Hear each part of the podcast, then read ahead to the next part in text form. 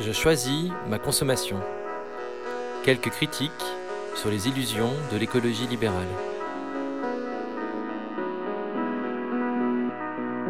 Non seulement ils nous vendent notre propre mort, mais le pire, c'est qu'on achète et qu'on en vante les mérites. Vous écoutez Floraison, le podcast pour une culture de résistance écologiste, libertaire, féministe et antiraciste. Je vous souhaite une bonne écoute.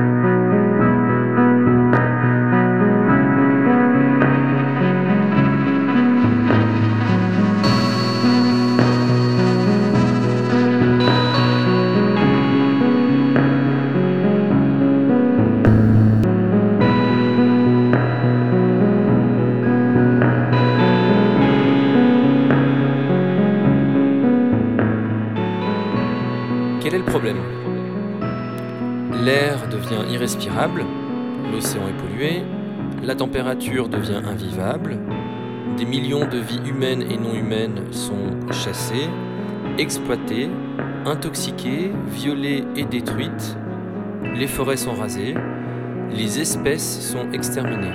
Bref, la planète est en train d'être assassinée. Et quelle est la solution qui nous est proposée? Aujourd'hui, je choisis un fournisseur d'énergie renouvelable. Ou aujourd'hui, je choisis une banque écologique. Bref, aujourd'hui, je fais de meilleurs choix de consommation.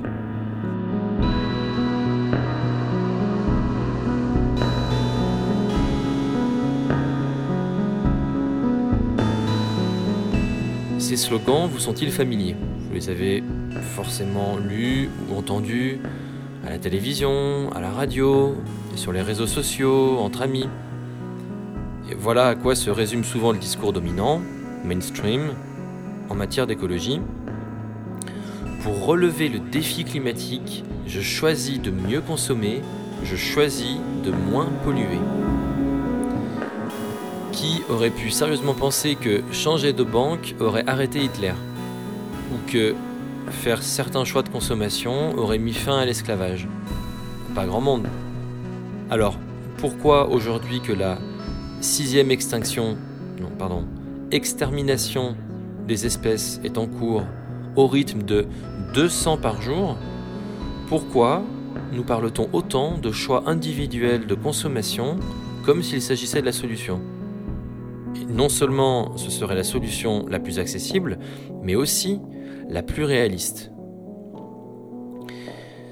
Arrêtons-nous pour ce podcast sur cette phrase Je choisis ma consommation. On voit trois éléments. Je, moi individu, je choisis, je choisis librement car je suis libre. Ma consommation, c'est-à-dire euh, acheter marchandise numéro 1, numéro 2, numéro 3. Ces trois éléments, je, l'individu, choisis le choix et la marchandise. Ces trois éléments sont essentiels au maintien du statu quo. Ils structurent ce qu'on peut appeler l'approche libérale de la question écologique. Le slogan Je choisis ma consommation est donc intéressant et c'est pourquoi je vous propose qu'on l'analyse ensemble pour comprendre certains travers dans lesquels notre mouvement tombe trop souvent.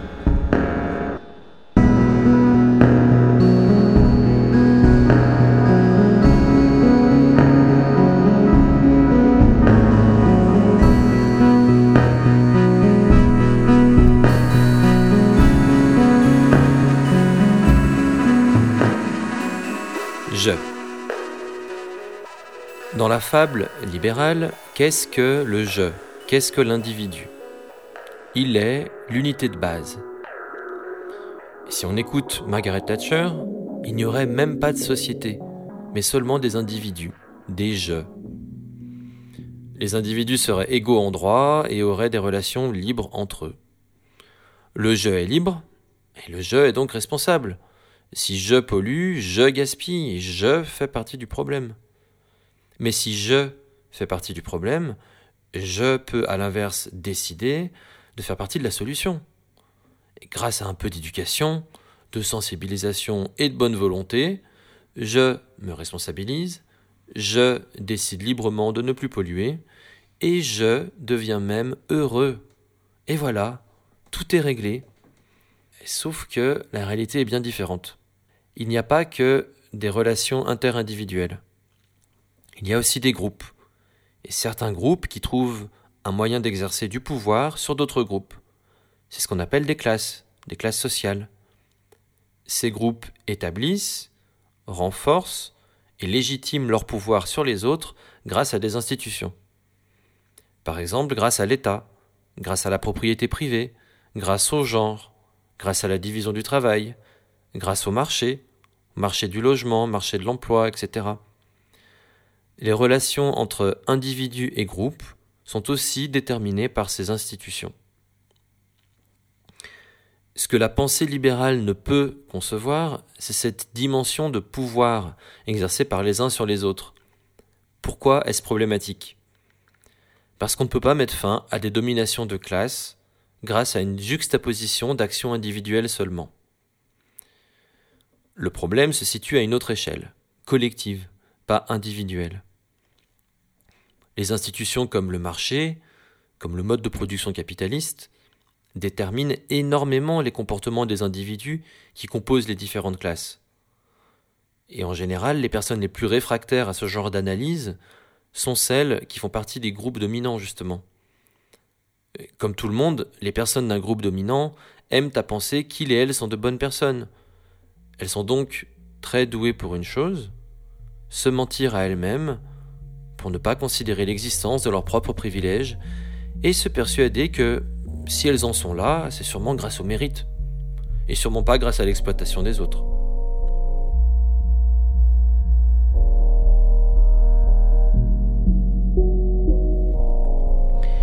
Ok, regardons le problème autrement. Imaginez une grande machine. Une très grande machine à l'intérieur de laquelle vivent des milliers de personnes. La machine permet à ces personnes de vivre en produisant de la nourriture et le reste nécessaire. En échange, la machine requiert de ces personnes qu'elles suivent en permanence un protocole très strict et une forte discipline. Les personnes à l'intérieur de la machine en sont dépendantes. Elles ont besoin de la faire fonctionner pour pouvoir vivre. Si une personne ne suit pas correctement le protocole, elle est considérée comme un élément défectueux et elle sera vite remplacée ou éliminée. Ah, et en fait, j'ai oublié un détail. La machine a un défaut de conception. Et ce défaut ne peut pas être modifié ni annulé. Ce défaut est le suivant la machine a besoin de détruire la planète pour fonctionner. Elle ne peut pas ralentir, à vrai dire, elle doit même constamment accélérer. Pour faire vite, c'est à peu près la situation dans laquelle nous sommes embarqués aujourd'hui. Étant préoccupés par l'état de la planète, nous voulons que cette machine s'arrête avant qu'il soit trop tard, avant qu'elle n'ait tout détruit. Comment faire pour arrêter cette machine? Est-ce que nous devons convaincre les personnes qui sont aux commandes et qui la font fonctionner que c'est une mauvaise idée? Est-ce que nous devons les convaincre qu'elles disent la vérité? Le problème est qu'elles ont besoin que cette machine fonctionne pour pouvoir vivre. Nos arguments, même très intelligents, auront donc peu de poids. Nous ne pouvons pas persuader des personnes embarquées dans un système qui les dépasse et qui détermine leur comportement de mettre fin à ce qui les maintient en place. L'option la plus, réaliste n'est pas de convaincre les personnes qui actionnent la machine, c'est-à-dire les personnes au pouvoir. L'option la plus réaliste est de convaincre suffisamment de monde autour de nous et de nous organiser entre nous efficacement pour faire dérailler, pour casser, détruire la machine mortifère.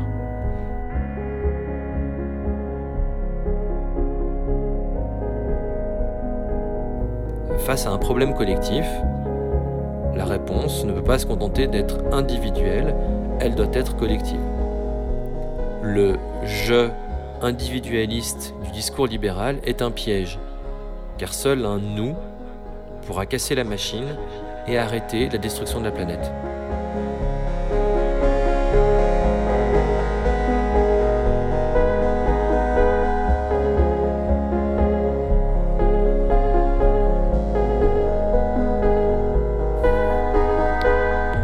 Je choisis ma consommation. Choisis. Choisir, c'est décider entre plusieurs options. Nous faisons des choix en permanence, c'est certain. Mais ce qui est moins sûr, c'est est-ce que nous faisons ces choix librement? Faire le choix de résister ou non, puisque c'est ce qui nous intéresse, de s'opposer ou non à l'injustice, ne dépend pas simplement de la bonne volonté des personnes, de leur niveau de connaissance, etc.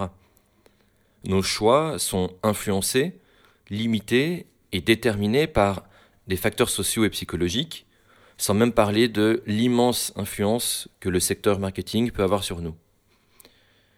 L'injonction au choix devrait donc être maniée avec plus de prudence par les militants et militantes écologistes. Par exemple, quand on espère que toute la population choisisse de s'engager dans telle ou telle action. Pour cette partie sur euh, le choix, pour démystifier un peu le choix, on s'inspire du chapitre La psychologie de la résistance du tome 2 de Deep Green Resistance, et on part de l'hypothèse que la majorité des individus n'entrera pas en résistance pour certaines raisons évidentes, l'obéissance invétérée, l'ignorance et les bénéfices que l'on retire de notre participation à la culture dominante.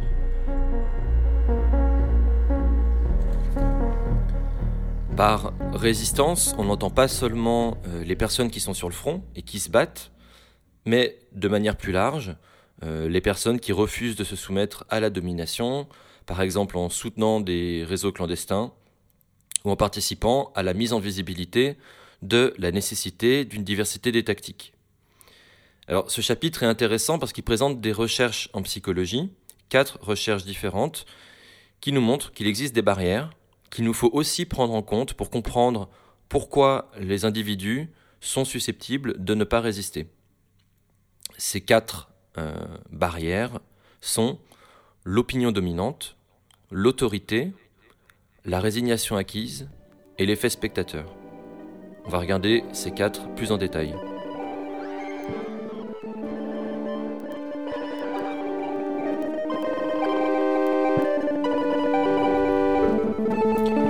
Première expérience, l'opinion dominante. C'est une expérience qui a été mise en place, euh, qui a été menée par le psychologue Solomon Ash. Elle est assez célèbre sur euh, l'influence de, la sphère sociale sur nos propres perceptions.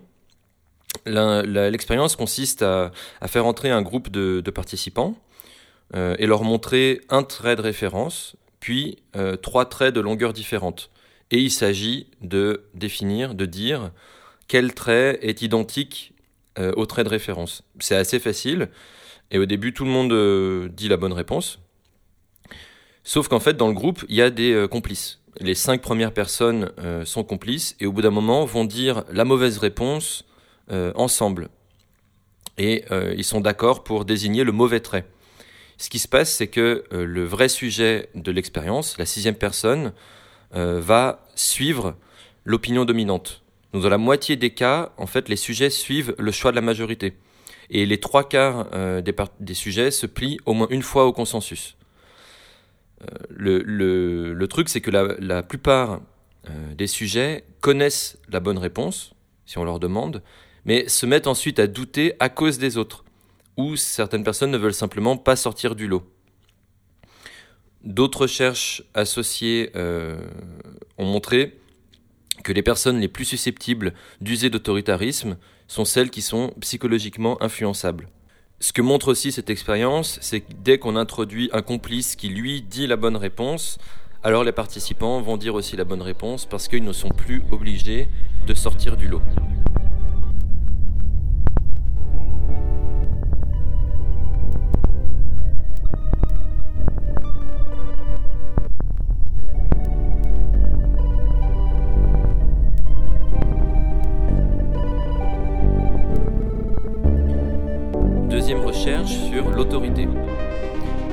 Tête, celle-ci, c'est euh, l'expérience la plus célèbre. Elle a été menée euh, et commencée par Stanley Milgram en 1961 pour comprendre euh, dans quelle mesure les responsables de l'Holocauste avaient seulement suivi les ordres.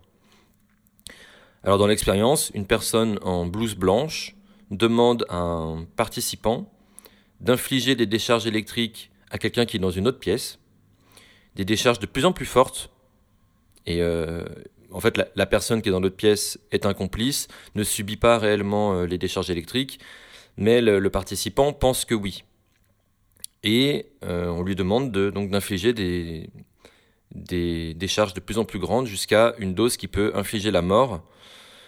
Et même si personne ne mourrait réellement, il s'agit d'une expérience, 65% des participants infligèrent les décharges électriques jusqu'à la mise à mort. 65%, c'est énorme. Et aucun participant ne remet en question la raison d'être de l'expérience. Alors encore pire, quand la séance se déroulait dans un lieu plus respectable, comme par exemple dans un palais de justice, le niveau d'obéissance augmentait. Et quand le sujet devait seulement assister l'opération et pas infliger les chocs lui-même, presque toutes les personnes sont allées jusqu'au bout, donc jusqu'à la mort. Mais, ce qu'on a remarqué, c'est que si des complices étaient introduits et défiaient l'autorité, la plupart des sujets refusaient de poursuivre l'expérience.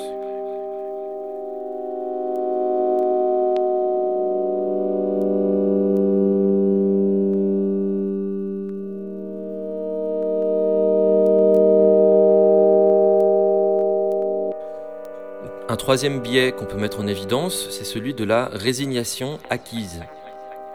C'est une série d'expériences menées par Martin Seligman à la fin des années 60.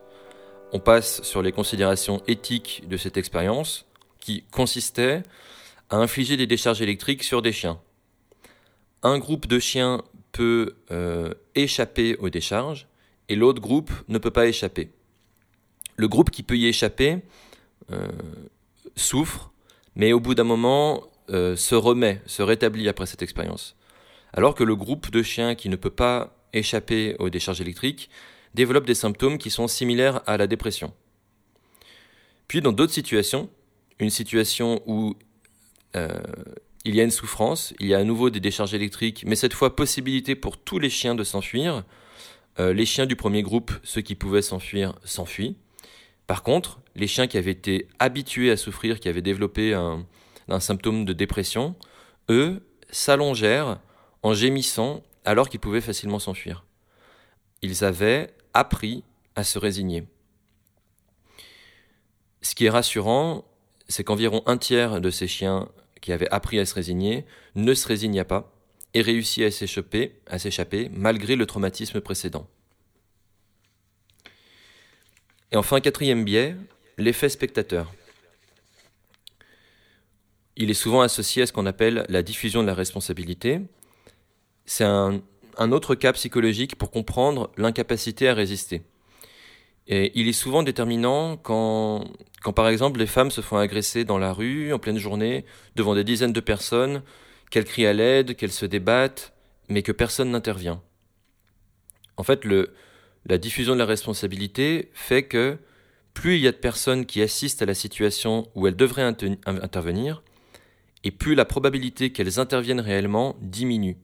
Ce qui va se passer, c'est que plus des personnes sont spectatrices de cet acte, plus elles vont penser que si elles, euh, passent à l'acte, elles vont se ridiculiser parce qu'elles vont être, elles vont réagir de manière excessive par rapport à toute la masse des personnes autour d'elles.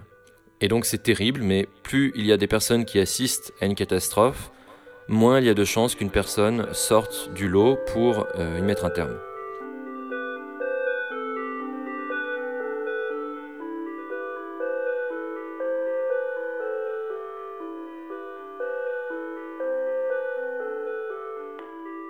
Lors d'une conférence, après avoir présenté ces, biais psychologiques, on nous a aussi conseillé de parler de l'expérience de Stanford, qui elle aussi euh, est riche d'enseignements. C'est une expérience, euh, ben, je vous laisserai vous renseigner dessus si vous êtes intéressé. C'est une expérience qui, euh, où on met en scène des, des étudiants, certains en, en gardiens de prison et d'autres en prisonniers. Et très vite, en fait, pendant l'expérience, la, situation a, dégénéré. en fait, les prisonniers, euh, les gardiens se sont mis à développer des, comportements sadiques. Euh, ça a très très vite dégénéré. Qui montre que, en fait, suivant le contexte, des personnes peuvent se mettre à, avoir des, actes qui sont totalement à l'opposé de leurs euh, valeurs à l'origine. Que nous apprennent ces quatre recherches? Alors d'abord que l'opinion dominante modifie notre perception de la réalité et notre volonté à sortir du lot.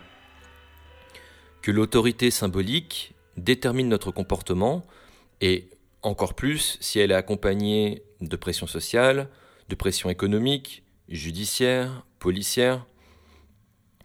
Ces expériences nous apprennent que quand on croit que le problème vient de nous-mêmes et que tout est de notre faute, et qu'il apparaît comme naturel ou inévitable, la majorité d'entre nous déprime, se résigne et ne résiste pas. Ou encore que quand on est dans un groupe qui ne réagit pas au danger, on en déduit que la situation n'est ni impérative ni dangereuse. Martha Wolfenstein a étudié l'inertie des populations sinistrées dans le cas d'une catastrophe et qui ont tendance à être calme, sidéré et désorienté. Les deux principales raisons pour lesquelles de nombreuses personnes n'agissent pas lorsqu'elles font face à un danger ou une catastrophe sont la confiance que le gouvernement finira bien par faire quelque chose et que eux, au pouvoir, savent ce qu'ils font, et l'autre croyance que le problème n'existe pas et que finalement ce n'est pas la peine de s'inquiéter toutes ces recherches peuvent être un peu, un peu déprimantes, surtout à l'heure d'une catastrophe euh, aussi grande et massive que l'écocide en cours. Mais ce que nous apprennent aussi ces recherches, c'est que si une personne dans notre entourage résiste, alors nous allons beaucoup plus facilement résister nous aussi.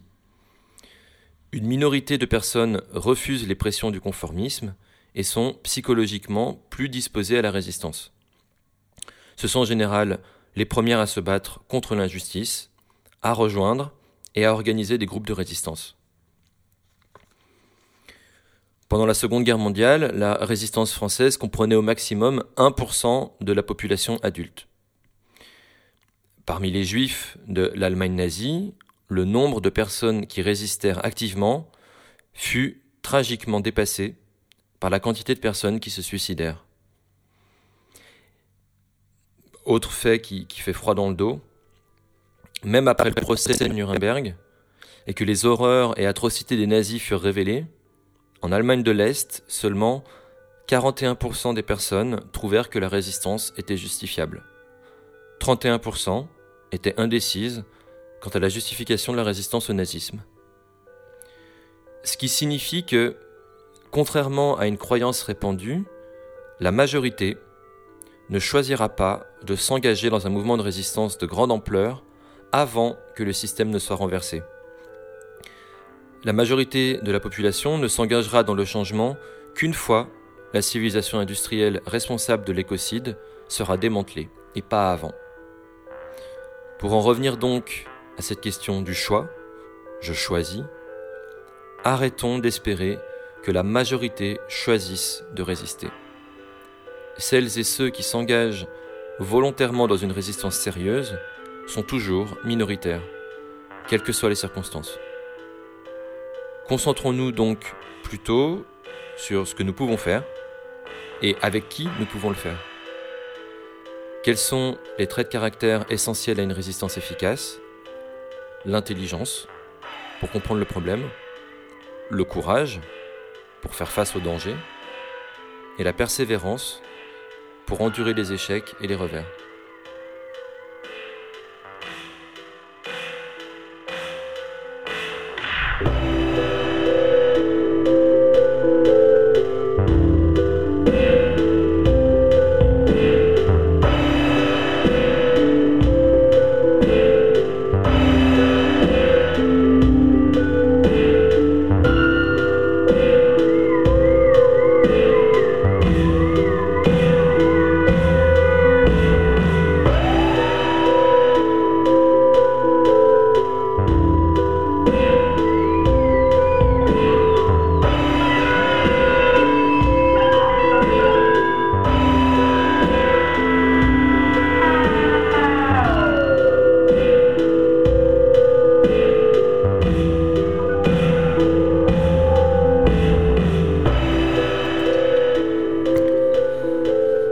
Consommation.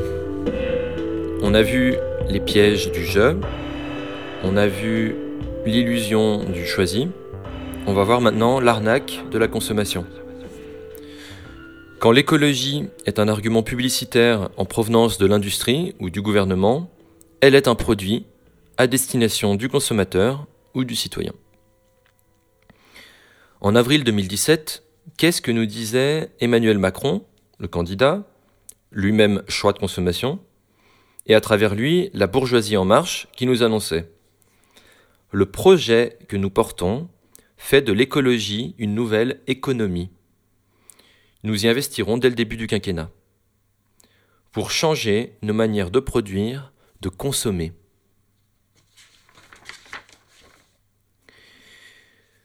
Qu'est-ce que nous disait Albert Einstein?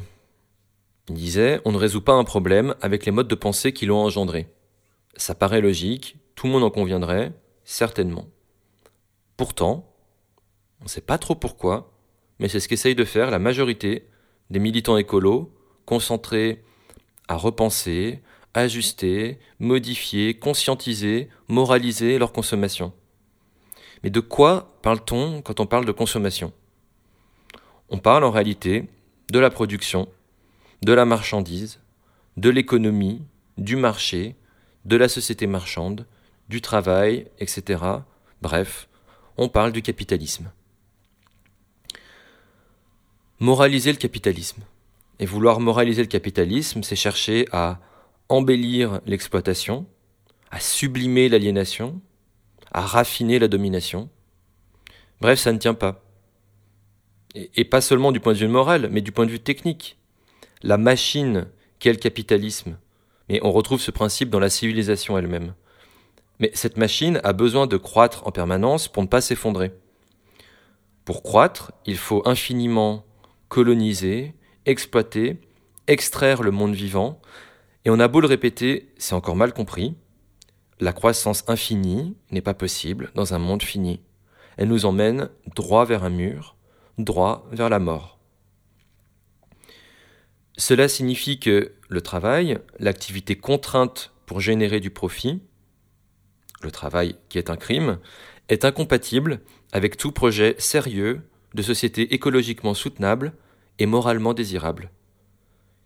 Il ne s'agit donc pas de mieux consommer, ou consommer plus vert, plus écolo, plus moral, mais de ne plus consommer, de ne plus exploiter, de ne plus travailler.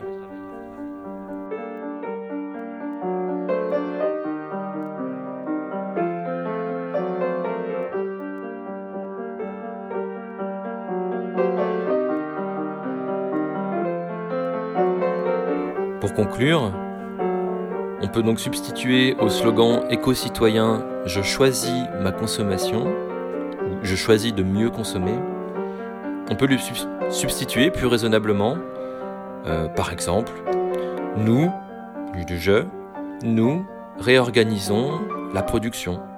Ou encore, nous nous organisons pour ne plus travailler. Ou nous résistons à la civilisation industrielle.